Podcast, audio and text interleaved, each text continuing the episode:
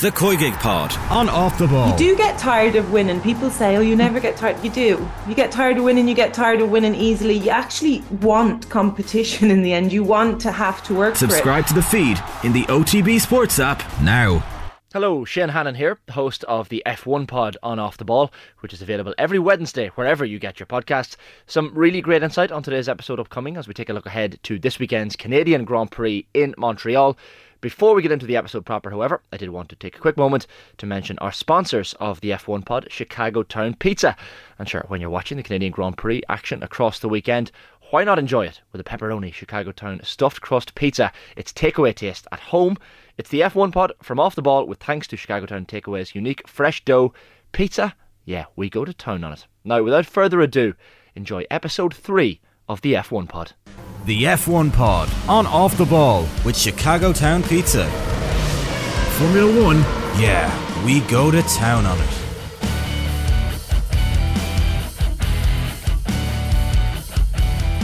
Okay, you're very welcome back to the F1 pod on Off the Ball. It's episode three. We're flying through the episodes now at this stage, uh, weekly between now and the end of the season, live every Wednesday in the F1 pod podcast feed and the Off the Ball daily podcast feed as well, wherever you get your podcasts.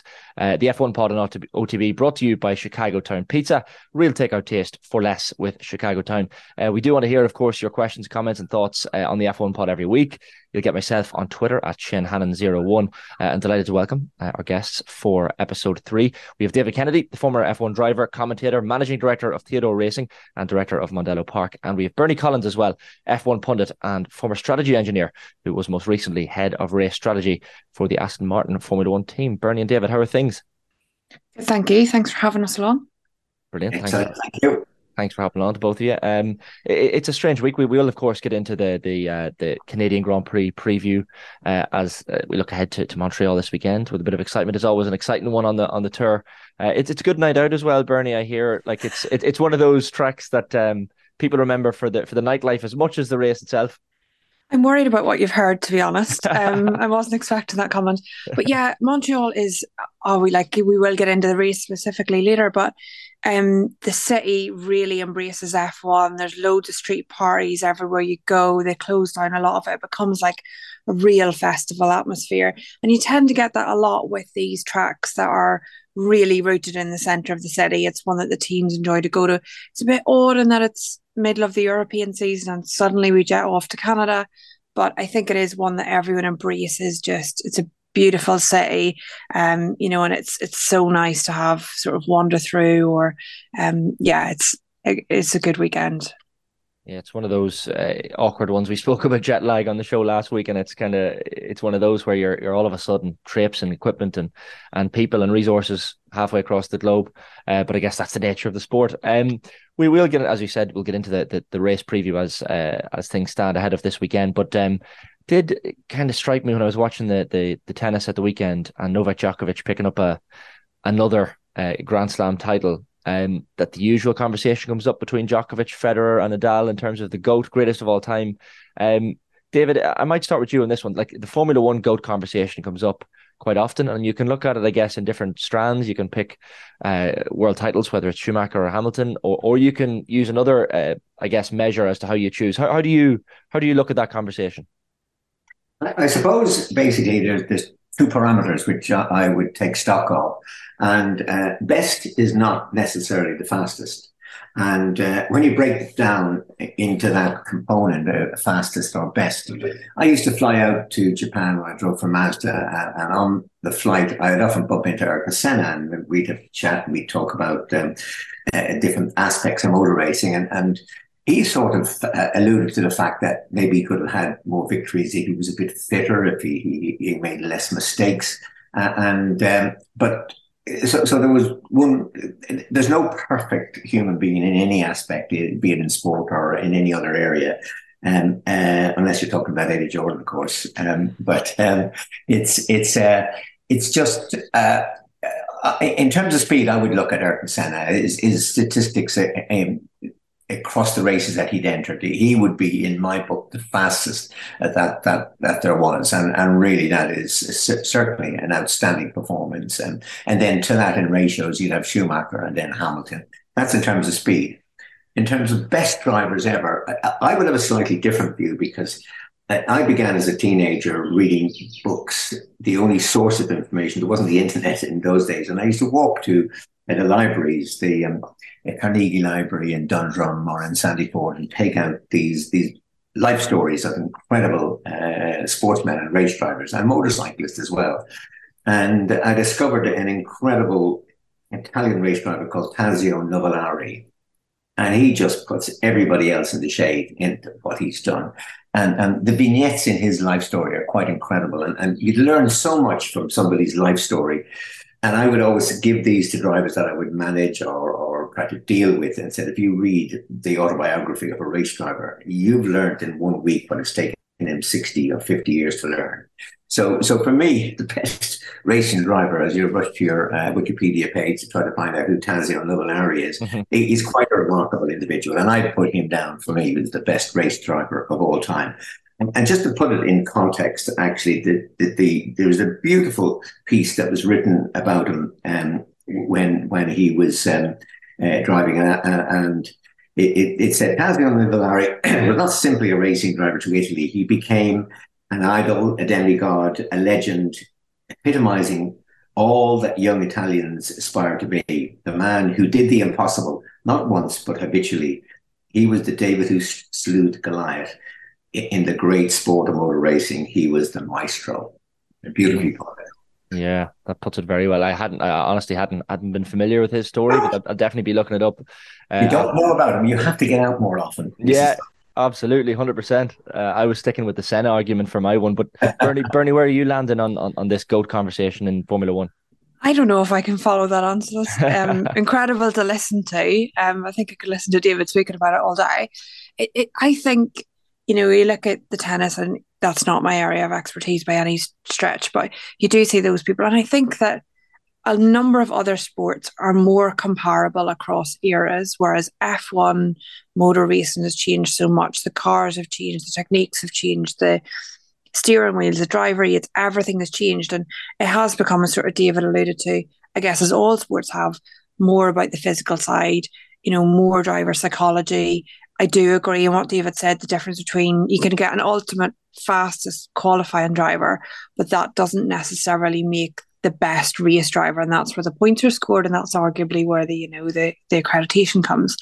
You, you get some interesting stats now on how many races in the season Verstappen's won, but you need to look at that as a percentage of the overall number of total rate. We've got more races now, we've got more, more points now, so it all needs to be normalized in some way. You can't just say he scored more points than anyone else in the season. Well, yeah, of course he has. There's more races, and each race is worth more points. So there's loads going on there as well as that, there's you know all of the the background stuff.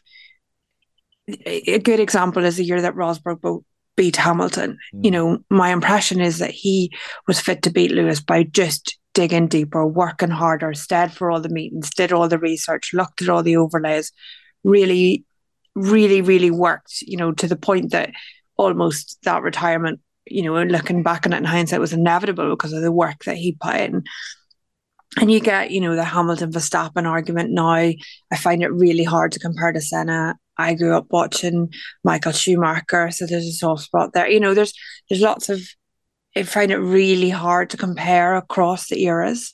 And you've also got the likes of, you know, our current Alonso who would have definitely scored more championships had he just made smarter team moves. You hmm. know, the the the Hamiltons, the Verstappens of this world, yes, they're very, very quick, but they've also made the right move at the right time. You know, Ham- a lot of Hamilton's championships because that Mercedes was largely unbeatable. Verstappen's in the next few years potentially going to be the same. Whereas Alonso just always chose the wrong horse. Um, now this year he's made a good move, but, but let's see how that comes. But there's more to it than one lap speed that's going to be in those record books, which I think that's not necessarily the same in tennis. In tennis, the work you put in is maybe more directly the work that you get out. So I've I've not given you an answer there. I've just talked around it, but that's sort of my opinion no, on it at this stage. That's a fair point because uh, similarly, like I interviewed Dennis Irwin this week, the former Manchester United footballer and Republic of Ireland footballer, uh, and and he was being asked, you know, when his team won the the treble, the Champions League, FA Cup, and Premier League in, in football in 1999, you know, was that team better than the current Manchester City team that's just after doing the same thing? And and his point was the same as your as your own. You know, you can't compare compare eras too easily. Do You know that you have to look at. There's so many different uh, uh, things you have to look at in Formula One, as you say, is, is one of those sports where you really can't compare the eras too well because the cars change so much. Um, David, on on on Ayrton Senna, like I'm curious to get your your, your thoughts on on that that tragic um, crash that took Senna's life in, in 1994 at Imola. Like, what what are your memories of of that? Like, where were you when, when you heard that news? Because I'm sure that was a, a ground shaking moment for the sport. Uh, yeah, I, I met, first met Ayrton Senna when I did television commentary for RTE when he raced in uh, Mondello Park. Uh, and I got to know him. I was on the top of my career. He was a kid coming through. Uh, you could clearly see that this kid could uh, walk on water. Uh, such was his talent and just his ability to be able to handle a car and, and, and, watching him qualifying and get getting to know him. In fact, I, have sort of a, a bit of a mad anecdote just to paint a picture for the kind of guy that he was. I remember in one particular trip, we were going out, flying out to Japan. And um, I'd be in business class and he'd be in first class. And there'd be a difference of maybe £10,000 in the ticket in those days. So I, I, would wonder what was up in first class. And so, so Ayrton came down and we were chatting away. And I mentioned to him about a race that he lost. Very, very ordinary race in Formula Ford 2000 in Brands Hatch, where British driver called Calvin Fish beat him. And I brought this up in conversation. This was early in a 12 hour flight. You cannot believe this, Shane, but for 12 hours, he told me why he lost that race. Tire pressures to the valves, and springs to, and he went on and on. And I left the seat to go to the bathroom and think, hope he's gone when I go back. And I came back and he was still there to tell me passionately. And if I could have opened up that window at 32,000 feet uh, and at 600 miles an hour, I would have climbed out onto the wing. Just he was absolutely bordering. I'm not going to say maniacal, but a religious fever, and he wouldn't let go. And I said, "I was just a bad day." Oh God, it wasn't just a bad day. It was the end of his world. And he continued telling me about the nuances. Uh, it was quite striking. Uh, and this was the intensity that he had about what he did. Uh, certainly, look, I think the world came to a stop in terms of motorsport when he died, and, and, all the conspiracy theories about that. It was a mechanical failure. Clearly, that corner's taken flat out, and the steering failed, and you could see the correction he tried to make. And, and as a driver, you know instantly what it is. Your brakes have failed, your steering is gone. Uh, uh, and, and, you'll employ sort of a, a preconditioned reaction. And, and, that was such a tragedy uh, in how he died. Um, and of course, I was selling helmets at the time, and we thought we had just he had just moved to Shoei helmets, and then he went back to Bell helmets, and there was issues about failure of the helmet and all the rest. But certainly, just just it was um, end of the world for that moment in the world of motorsport when he died it's incredible that story, just how uh, intensely he even remembering the race that he lost. Never mind the details and speaking about it for so long, um, shows the mark of the man and how competitive he was. I guess. Um, it, it's it's funny because Ayrton Senna came up in conversation again this week with um Lewis Hamilton's upcoming Apple documentary as well, Bernie. And, and this is, I think he basically said he wants to try and emulate Senna's iconic behind the scenes documentary from years back with his one. I know there's been one in re- more recent years on Senna as well. Um, Drive to Survive has obviously increased interest in, in Formula One naturally in, in recent years. Are you someone who gobbles up all these F1 documentaries and films when they come out, or, or do you kind of leave that to the to the geeky fans, I guess. well, it's interesting because I might do more so now, but when you're doing 23 races in the sport and your weekend off, you don't necessarily come home and watch more F1. Yeah. Um, occasionally, if there was a really interesting race where you thought you'd missed something, then then for sure you would. And you know, the last Senna film that came out more than a documentary, I remember going. I was working at McLaren at the time, and they sort of paid for, you know, a cinema in Woking that a lot of the staff could go and watch it all together, and and that was interesting because um, one of the mechanics that worked in Senna's car was still working at McLaren at the time, and I actually recognised him just based on the watch that he was wearing. That was still the watch he was wearing back then, you know, as he's leaning into the car to do the belt or whatever. Um, so yeah, I don't, I don't watch loads of them. I think it's going to be really interesting because it's it's it's a big year in terms of these documentaries for Lewis. Mm. He's doing the documentary with Apple, and then believe there's a F1 film coming out with Apple as well. So one more on the documentary side, one more on the you know I guess a bit showier, a bit more storyline to it. And it's going to be an, a real interesting because Drive to Survive, we obviously get a glimpse of individual teams or individual stories, but it's a very small glimpse each year or each season.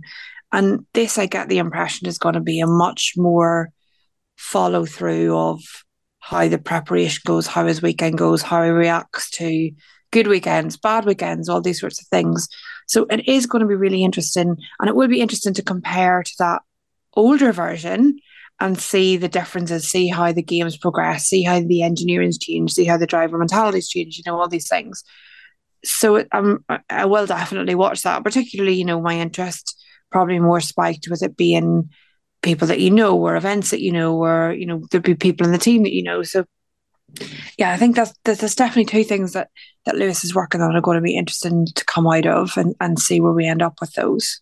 There was even the the McLaren documentary in 2017. I remember it was well, it's kind of the story, I guess, of, of Bruce McLaren and how he founded McLaren Motor Racing in, in New Zealand and that sort of thing. I, I don't know if you've had a chance to watch that. I know, obviously, from working in the team, I guess uh, years ago, a lot of people probably watched it with a lot of curiosity. I'd imagine. Yeah, I think I watched it at the time, but I'm one of these people that want to watch something that I instantly forget what it is. So. Yeah. I'm the same. I'm the same. To be fair, that's it's and it's one of those things, and I totally understand that when you're invested in the sport like you were, 23 weeks of the calendar year, as you say, and all the traveling that comes with it, I can imagine that when you get your weeks off, you just want or your weekends off, you don't want to talk about Formula One. Never mind watch a, a yeah. documentary. Well, the thing that I always, you know, used to have the season review, and equally, I always watch Drive to Survive because it comes in that sort of off season period. So when you get like a season review or, you know, the summary of what happened last year, you always think of the races at the start of the year. You've almost forgotten what happened during those. And particularly when you're working in a team, you know, I watched the, the Drive to Survive at the beginning of this year and you think, God, I've forgotten how bad the first few races were for mm-hmm. us. Or I'd forgotten, you know, you'd forgotten some of the the trauma that you've gone through, or, you know, sometimes off sometimes it's how good, but less often that for me. Um but you sort of it's it's interesting to look back and review in that sort of visual way what happened or from an outsider's point of view. So I, de- I definitely do try, and I think it's something I'll probably try and do a bit more going forward. Uh, are, are you someone, David, who consumes these? I know that like the, even the Lauda, the Untold Story from 2014, there was one a couple of years ago on um, the Juan Manuel Fangio story as well, A Life of Speed, I think it was called. It. Are, are you someone that watches these? Uh, yeah, and not just on for research purposes. Um, I mean, there's there's an educational piece if you're involved in the sport from several different aspects, which I have been for, for many years. But also, I would also know that the, side players as well, the engineers, the mechanics, the team managers. I would have worked with them. I would have sold for them to them. I would have driven for them. So there would be a whole raft of uh, personal connections that, that that I would have. Now, uh, certainly the Senna documentary was was really outstanding. Um, I loved it. Stewart, Jackie Stewart, a very smart and capable man. Um, he's always very interesting. Uh, and I remember I'd have a personal involvement with a lot of these people. Jackie helped me in my very early stages of my career when I was just starting in Formula Three, and, and always quite struck by the time he could give you and, and, and his advice, his deep, meaningful advice, which at the time you'd sort of struggle with. And I remember one particular occasion, I had some problem in Formula 3 and I was explaining it to him. He said, No, David, the way to look at this is every problem is an opportunity. And I thought, How does that work? but it was just the fact that take a step back and review it rather than have it in front of your face. And and so many other things. Remember in his documentary, he talked about, you know, I'll always under promise, but always over deliver. So there was lovely little pieces that you get from from these documentaries, and personally knowing them as well. But here's the one. Here's the documentary, and and and knowing that you don't now get out that often, Shane. I want you to take in in your hand, and I want you to write this down. and you probably may have seen it actually. For me, the best documentary is Crash and Burn from Tommy and um, I helped put together the book with Mark Hughes and Tommy. And just in case you don't know, he was one of Ireland's elite race drivers who won everything in just a, an absolutely rocket ship way. I think one of the quickest drivers from club racing to Formula One. And um, and he just about got everything he could personally and um, team wise get wrong in the worst possible manner. And it makes for a most interesting documentary now. Uh, I've been contacted recently by um, a group uh, led by Camilla Leslie, who is a scriptwriter and, and uh, Castle Leslie fan. And she's now put a script together for the Hollywood version of this mm-hmm. documentary. So, you know, um, maybe not Michael Farrell or, or like um, um, um, like like a Fassbender rather, or, or he had a bit of a shunt in Le Mans this week. If you managed to see that, so so there there's that the, the, momentum has begun for that for a Hollywood movie. So I'm really looking forward for that. Uh, I won't be giving it um, to any driver because it shows all the things you're not supposed to do, and maybe in some way it's a good thing to look at it for. So for me, documentaries, Crash and Burn by Tommy Tommy Byrne. I have to agree, and I know, I know, I, I don't get out much as you say, but uh, I, I have managed to see that one. Funny crash and burn. I, it was a couple of years ago over COVID. I think I interviewed Tommy over over Zoom, and I made it made an effort to watch that in advance. And Jesus, you're you're not wrong. The stories, like the the uh, the drugs and the drink, and, and nearly getting shot in Mexico, and and like his story is more. Uh, it, sounds like fiction, but it's not. You know, yeah. it, as you say, it's all the things a driver shouldn't do. I guess. Oh yeah, indeed. And funny enough, actually, um, you, are probably going to discuss it later. You mentioned you were going to talk about women in motorsport. One of his girlfriends was Giovanni Amati, and Giovanni Amati um, raced uh, several times in Formula One, and, and, and she was a high-profile person in Italy, um, and was kidnapped, and they kept her in a coffin. Uh, I mean, truly shocking story, and and. Uh, I don't know whether that was worse than going out with Tommy Byrne, but, but it, it, certainly would have been a bit more entertaining, I think, with Tommy. He was he's just such a character, and there's so many pieces actually that they haven't put in that movie or in that book that I personally know of, and I just tell him, you need a good lawyer here, Tommy. Yeah. Hundred percent. No, that's that's a, a brilliant recommendation. Crash and burn for anyone who hasn't seen it. I know Ayrton Senna was someone who who thought highly of, of Tommy and his driving skills as well uh, from from chatting to him. So uh, that's that's a brilliant recommendation. Um, we sh- we should touch on uh, there's talk this week, Bernie, of of a contract extension for for Lewis Hamilton. We of course had the stories a couple of weeks ago of rumors of moving to Ferrari, and, and of course that was in an off week when the Emilia Romagna Grand Prix was, was cancelled. So maybe people just wanted something to talk about. Um, report this week saying he's closing in on a on a multi year contract extension with Mercedes. So this new deal reportedly again will be worth fifty million pounds a year, five zero, uh, which would trump Max Verstappen's uh, annual salary with Red Bull. Uh, and it's also suggesting it will be his final contract in F1 as special clauses will be included that will see him become a Mercedes ambassador once he retires, apparently. Um, so it, it leaves Mercedes, I guess, not having to worry about a replacement uh, for a few more years still. Good news for for for Lewis and Mercedes and Formula One, I guess, if uh, if this comes to fruition, Bernie. Yeah, I think if it does come to fruition, and you know, I think all expectation is that it will, and that he will sign a new contract. I would be highly surprised if he went anywhere else. He's very embedded in the Mercedes team. They've built a lot of the car around him. You know, I think he's very comfortable there. The team go to great lengths, from what I know, to make sure he's you know, has what he needs when he needs it, that type of thing. So that team is very centered on Lewis Hamilton. So to change would be a big thing. I think he's going to be looking to the future. So they have obviously given him enough of a promise that the car is going to be competitive. And that's the reason why Lewis is staying. Lewis isn't staying for the money or for, you know, a third position car. He's going to be staying because he thinks next year or the year after they're going to have a car that's going to be capable of winning again. And and all of these drivers are very, very competitive people, and that's all they really want to see. Now, the upgrades that that Mercedes have already brought in the last few weeks are going to really encourage that conversation along because he's going to see light at the end of the tunnel. Um, so yeah, I'd be very surprised if it doesn't get signed.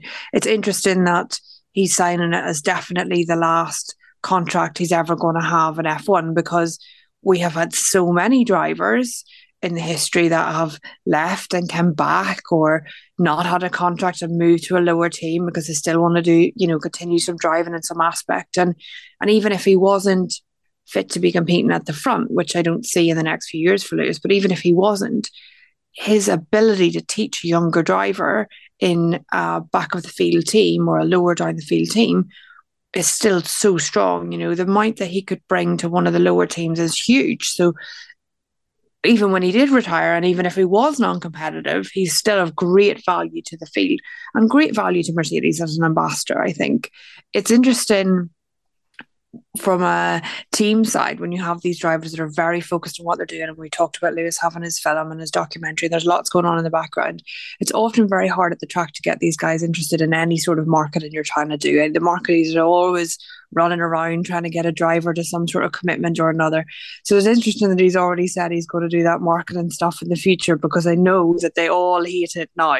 Um but yeah, I think I think it is good for the sport. He's done a lot for the sport in terms of diversity, you know, pushing the questions forward. So yeah, it's it's really positive from my side. Mm, good move for sure, and even just interesting to see during the week Nico Rosberg um, blaming uh, Lewis Hamilton for any Max Verstappen retirement talk that was kind of cropping up as well, which is an interesting. When you get all these stories that go on behind the scenes, I guess consistently. In, I find that interesting because he said you know, he Lewis would have pushed him quite hard that year, and they did push each other hard that year. But it speaks directly to Rosberg's experience, doesn't it? One hundred percent. Which is it? You know, if the, if that quote had been turned around and someone was saying about about Rosberg, you it, the quote still stands. It's, it's really interesting quote. Yeah, you can read between the lines there. I think on 2016 and whatever else you might believe. Um, we we might just take a quick uh, ad break here, guys, because there's loads still to get into. Uh, f- uh, females in Formula One will, of course, look ahead to the Canadian Grand Prix as well uh, in Montreal this weekend. Um, so if you're listening, it's the F1 Pod on Off the Ball. It's episode three. We've David Kennedy and Bernie Collins, the last voice you had you heard there, and we'll be back in just a second. The F1 Pod on Off the Ball with Chicago Town Pizza. Formula One. Yeah, we go to town on it. Okay, you're very welcome back to the F1 pod on Off the Ball. It's episode three, and uh, we're weekly between now and the end of the season, every single Wednesday in the F1 pod podcast feed and the Off the Ball daily podcast feed. It's myself, Shane Hannon, and we have David Kennedy, the former driver, commentator, managing director of Theodore Racing, and director of Mondello Park. And we have Bernie Collins as well, uh, the uh, former head of race strategy for the Aston Martin Formula One team, also worked with McLaren and uh, now an F1 pundit as well. Uh, we did want to touch, guys, on this um, the F1 Academy. So for uh, for young girls, this is a really interesting initiative. Um, Susie Wolff uh, saying a new program she is spearheading will have a huge impact in increasing the number of girls and young women entering motorsport. Uh, and she says, uh, without it, we are going to run out of young women entering the sport. So it's a, a Formula One New Academy series for young women. It's a campaign aimed at giving eight to twelve year old girls, particularly, a first step uh, onto the motorsport ladder. Um, David, I might start with you. This is this is um, this is an interesting initiative from Susie Wolff, but also so important. I know you'd have a lot of experience of, of racing against female drivers in the past, but it would be great to see more and more of them in the future. Uh, this is a numbers game. Um, one of the businesses of motorsport is how many license holders there are. That, that's your captive pool, and and and when I ran Grand Prix Racewear, that that were they were the figures you looked at. How many license holders were there in Japan? How many license holders were in the UK or in Ireland? And that was your customer base. And I think globally, there's about one percent female license holders. So your chances are remarkably diminished just by that parameter alone.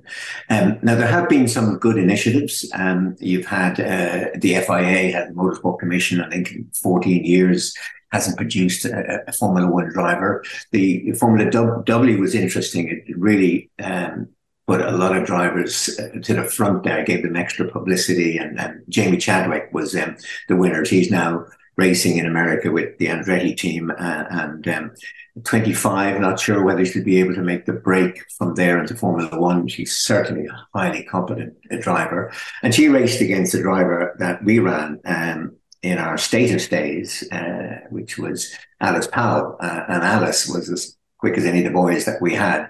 Probably made a little bit too, too many mistakes, overly aggressive, uh, the camera down on occasions. And, uh, but she was super well connected. And, and, some of the advantages that the females have is that they're maybe more interested in them from a sponsorship point of view and the publicity point of view. So much so, actually, we had a dinner with David Cameron. Such was her connections because he she was based in his constituency. So so it was um, so she just lacked that last little bit of getting more finance to be able to really give her a, um, a chance. But I think this new initiative is quite good because it gets the girls at a much younger age. And really, when, when you look at um, the females that, that have been in Formula One, there has been five, and um, I've raced against two of those, Divina Galica who was um, a British skiing champion, competed in the Olympics, uh, raced against her in the British F1 and sports cars, and Desiree Wilson, who raced as well. And she began as, a, I think, a five year old in, in, midgets in South Africa. And she was a, a, winner in the British F1 series, which I competed in. And um, she was an outstanding talent. And I think possibly, she, again, there wasn't the momentum to, to get a woman into Formula One as there is now. And I think she certainly deserved a place on the grid.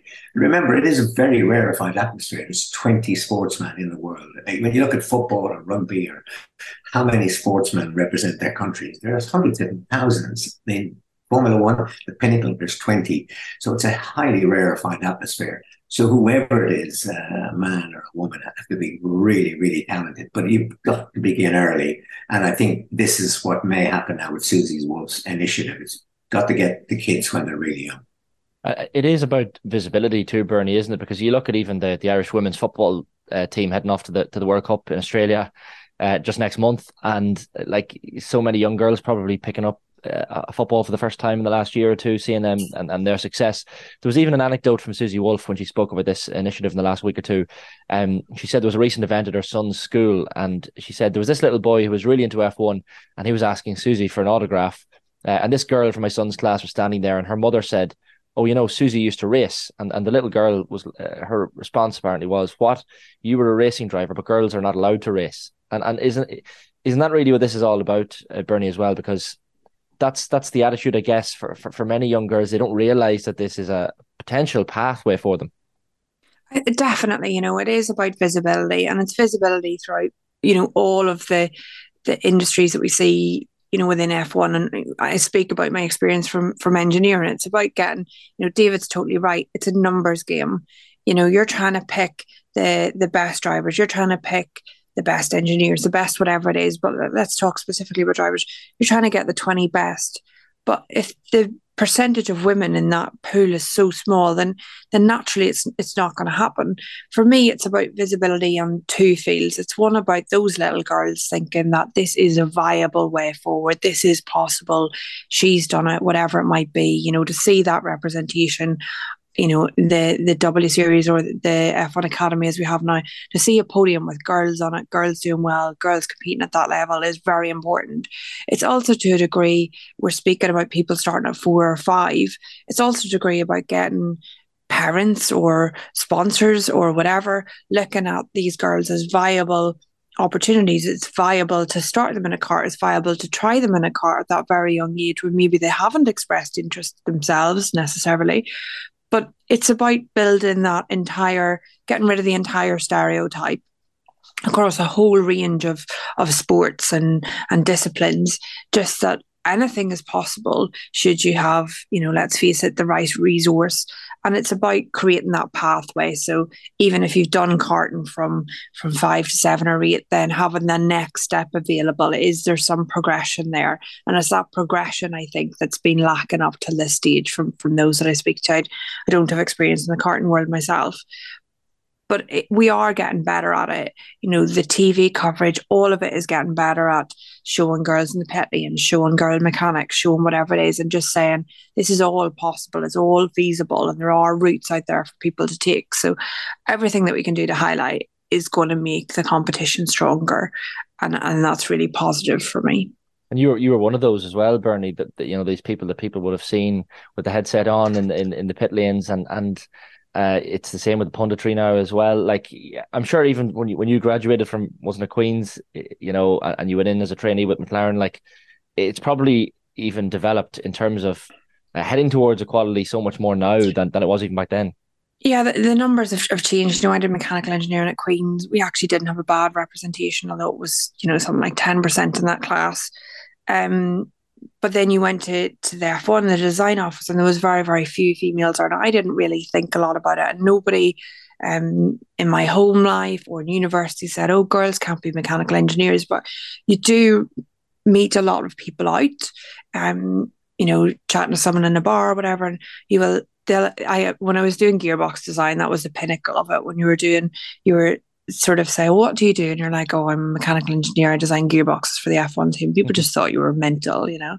Um, and it's just about breaking down that so that people don't see it as a, a dirty boiler suit job. They see it as a design aspect, a good professional career, a step forward.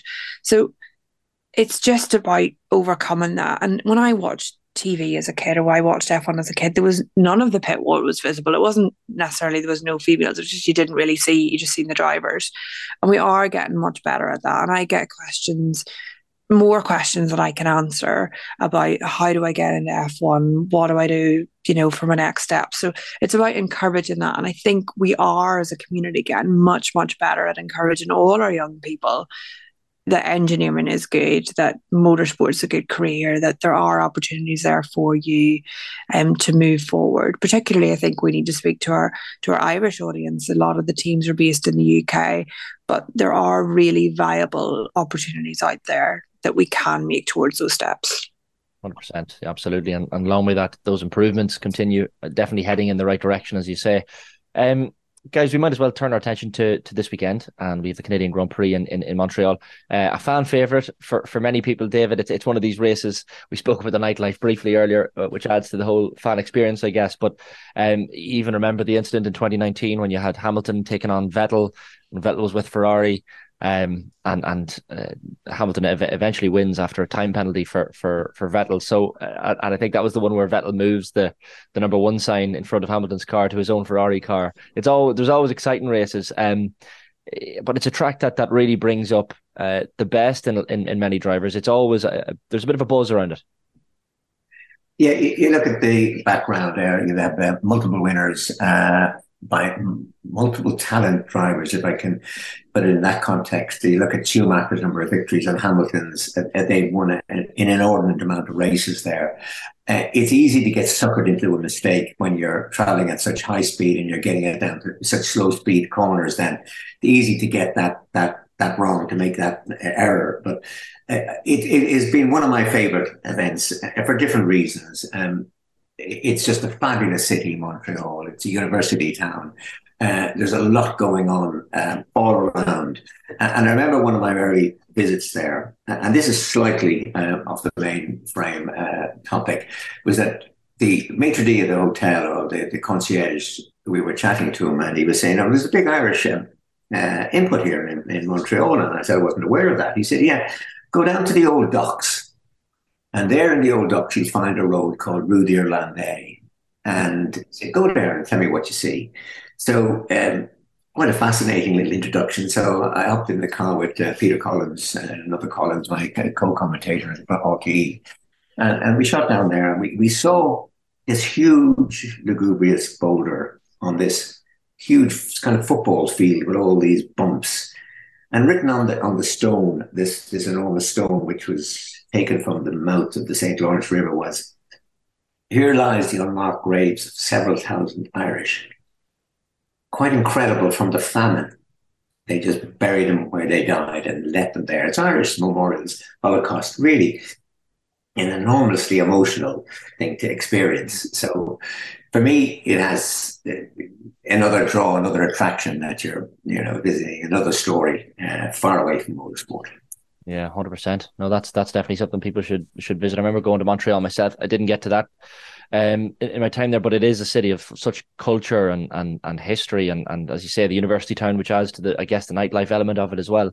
Um, just a really really good city to visit.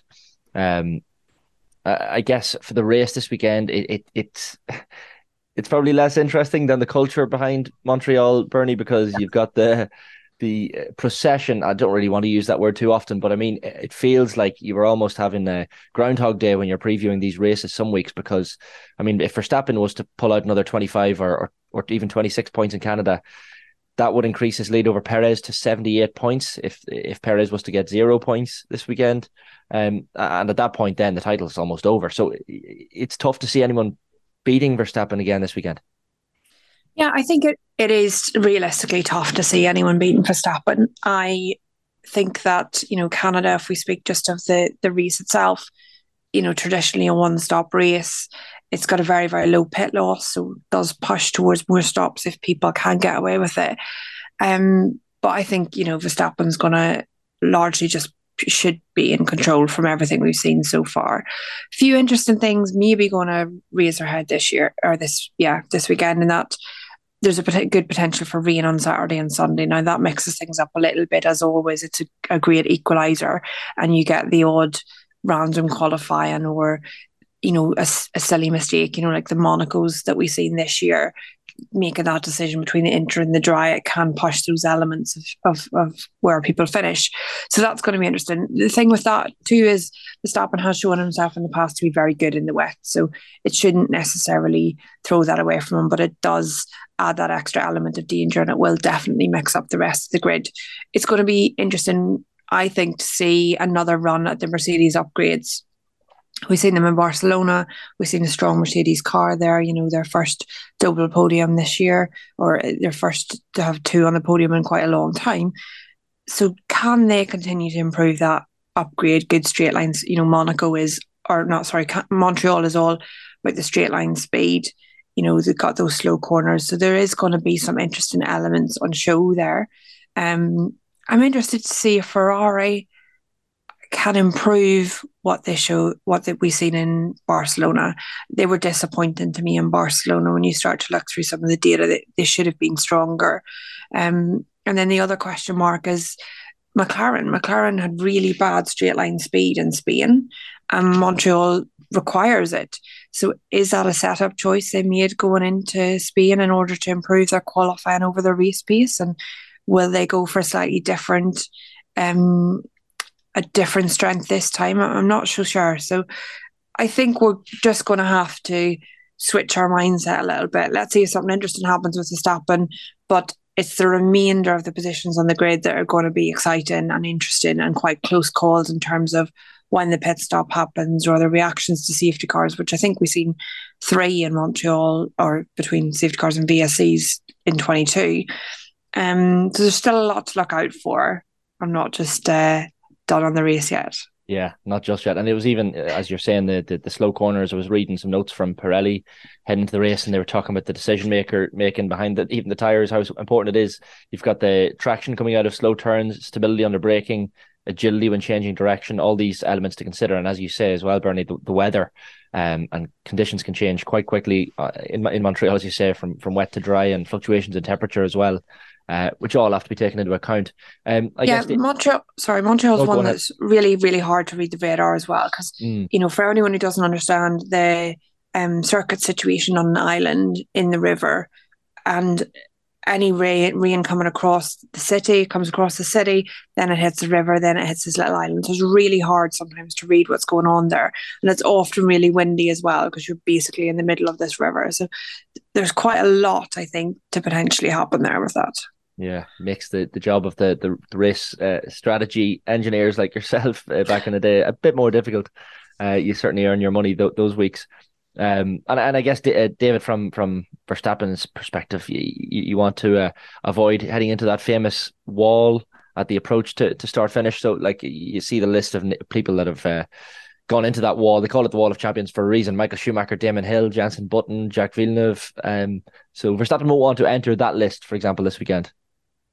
Yeah, it, it, we've seen it time and time again. It, it's probably one of the corners that you can make a difference on, and you've really got to commit into that. It's super fast, and and I've seen some extraordinarily brave and sometimes extraordinarily stupid maneuvers there where they get it totally wrong. In fact, what comes to mind is that that is a really good overtaking spot with the DRS and, and, and the ability to be able to tow each other it, probably one of the most dangerous moves I'd ever seen in motorsport was one that Damon Hill pulled on Michael Schumacher, and people would say, throw their hands in the air. Surely it's the other way around. It had been on many occasions, but this one was Damon cut back left, right, and left again to knock Michael Schumacher out of the position of being able to overtake. And it could have been, if, if they handled wheels, what you've got in that super fast corner is the pit straight. The car would have gone down, cartwheel down the pit lane. I mean, it was so close. And British media made nothing about it. Those commentators alongside me at the time just threw their hands in the air, thinking this is the most dangerous thing they've seen in many long, many a long year. And it's not too malice. The driver sometimes just instinctively reacts. If you ever get a slow mo of Villeneuve and Schumacher when the world championship was at stake in Jerez, and Villeneuve dies down the inside, and Schumacher instantly turns the wheel. There's no, you don't think about it. He just reacted like a racing driver, block him. But the result was that uh, he took himself out of the race, and uh, you know people try to make something bigger than, than than it is. It's it's nearly the nature of the beast, and that was an extraordinary bit of TV, and it it's been hasn't been really picked up on uh, in terms of dangerous moments in motorsport. But um, yeah, you were mentioning about victories there. I mean, I I think '88 was when. Um, I think it was McLaren or Williams then. I remember they had this huge dominant run, but no team has ever pulled off winning every individual race. Um, and I don't think that's going to happen. I think Ferrari are getting their act together, understanding their tires a little bit more. Vasseur is a fantastic uh, team manager. He'll he'll sort that out if he's given the latitude. Uh, and look at how Mercedes are coming through in terms of speed. They, have they've, they've got a car. Certainly, it was showing super quick times at the um, pit lane um, at the start finish zone because again difficult to read the speeds when they run different aerodynamics as Bernadette will tell you and Captain reversed on that but uh, no I think he he he has a he's a he's a challenge ahead of him this weekend for Verstappen it's it's going to be an interesting one I was even reading as well David that the I think this weekend is the 50 year anniversary of the, of the time the safety car was first seen in, in Formula One, which I hadn't realized whatsoever. But it, it's it's it's amazing how even the safety car has developed over the years uh, and, and, how we've got to this point. Even the last 10 years, how it's developed in terms of safety. But uh, I know it leads to some some moments of disappointment when it comes out for, for for viewers. But it's it's one thing that over the last half half century has developed so much. Yeah, needed. Obviously, look at uh, when you have an accident and the car's off the circuit, you can't have drivers driving at, at speed anywhere near that. And, you know, there has been fatalities because there hasn't been discipline. The safety car does that. Um, and also, in a bit like uh, sport of tennis, when when you've lost your set, it restarts again. And in a way, some ways, I, I don't think it's a bad idea. If the safety car goes out, everybody gathers up again, roll of the dice, uh, and, and, and go again. Certainly makes for more entertaining value if you have a total reset rather than control the pace, get the safety car out, everybody to pile up together again and, and restart the race again. Uh, before before we go, guys, we should uh, get the predictions for for this Canadian Grand Prix this weekend. I know it's it's difficult to predict, uh, certainly the podium, but uh, starting starting with yourself, Bernie. It was it was reading um, Fernando Alonso after the Spanish Grand Prix, and he was suggesting that that race was the first and last time he'll finish off the podium this season. You gotta love the you gotta love the confidence uh, from Fernando Alonso with Aston Martin. You can't argue with it, I guess, in some ways the way he's performed. How how do you see the race going in terms of the the rough podium? Any surprises or? I wasn't expecting to ask me that, or I should have been really more prepared. But I'm not an easy you know, one to predict. No, I, I don't think so. And I I Alonso's a very confident character, um, but I was just thought Mercedes did well last week, and I don't see that changing significantly. Let's say for Canada, so uh, I would be thinking that you know in a normal race you should have Verstappen, Perez, and then I would guess Hamilton or Russell. Um, I'm sure Alonso will do everything he can to prove me wrong, um, and it does at times play to the strengths of the Aston, but I'm going to say the Red Bull and Mercedes. Interesting. And David, how do you how are you heading for this one? Uh, well, look, it's it's going to be too boring to say Verstappen. Um, so it's where uh, to mix it up a little bit, I think it's going to be Hamilton. It's going to score another victory, and and for the crack, let's have a Ferrari in there and Alonso in third place. Interesting. Do something different is, is the model. yeah, no, I love it. I'm here for it. And if it, and if it comes up, you look like an absolute genius. And if it's wrong, we'll we'll forget all about it next week. So. exactly. Yeah, it's 100. percent What are your three, Shane? Oh, see, I knew it was coming. I don't want you coming back to me saying yeah, that I've yeah. got three and you don't. One Bernadette, nail them. I'm gonna I'm gonna go with the boring. I'm gonna go the boring one. Uh, Verstappen to win. Uh, I know it's easy. I'm gonna go Perez number two, and I'm gonna go Alonso. His cockiness has got the better of me, and uh, he's he's come around. So I'm going to say Aston Martin on the podium as well. Um, Fair enough. So we'll see, we'll see. But so just on it, when when the driver is so, I shouldn't be so drawn in by a, a, Formula One driver's arrogance because they're all that cocky and and egotistical. But um, yeah, I, I just think there's something about Alonso that uh, the Spanish Grand Prix will will fire a rocket a rocket up his ass and he'll be ready, raring to go. Should be a good one. That's uh, episode three of the F1 pod and off the ball in the book. So, as I said, weekly between now and the end of the season, get your uh, comments and questions and all the rest into us uh, on Twitter at Shane Hannon01. That was David Kennedy and Bernie Collins as our guest this week. We will be back next week to review the Canadian Grand Prix. Have a good one. The F1 pod on off the ball with Chicago Town Pizza. Formula One. Yeah, we go to town on it.